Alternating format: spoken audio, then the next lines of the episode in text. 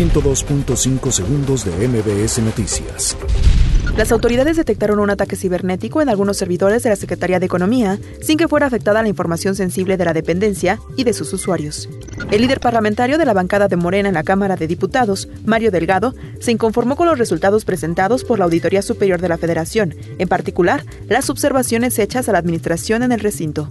El director de Prerrogativas y Partidos Políticos del Instituto Nacional Electoral, Patricio Vallados, aseguró que aún analizan la validez del sexto Congreso Nacional de Morena, que derivó en la elección de Alfonso Ramírez Cuellar como dirigente nacional.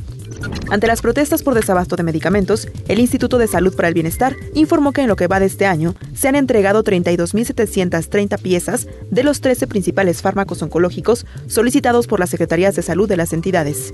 Maestras de educación básica en Jalisco podrán sumarse al paro nacional de mujeres este 9 de marzo, siempre y cuando notifiquen a sus superiores.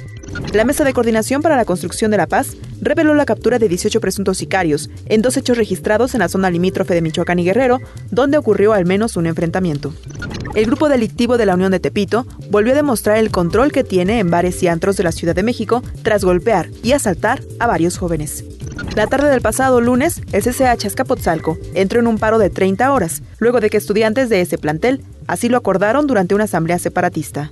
La Comisión Nacional de Salud de China informó que las muertes por el nuevo COVID-19 se elevaron a 2.700 en todo el mundo, 232 más que las reportadas el domingo. Varias leyendas del baloncesto se unieron a miles de seguidores de Kobe Bryant en Los Ángeles para rendir homenaje a la estrella de la NBA, su hija y otras siete personas que murieron el mes pasado en un accidente de helicóptero.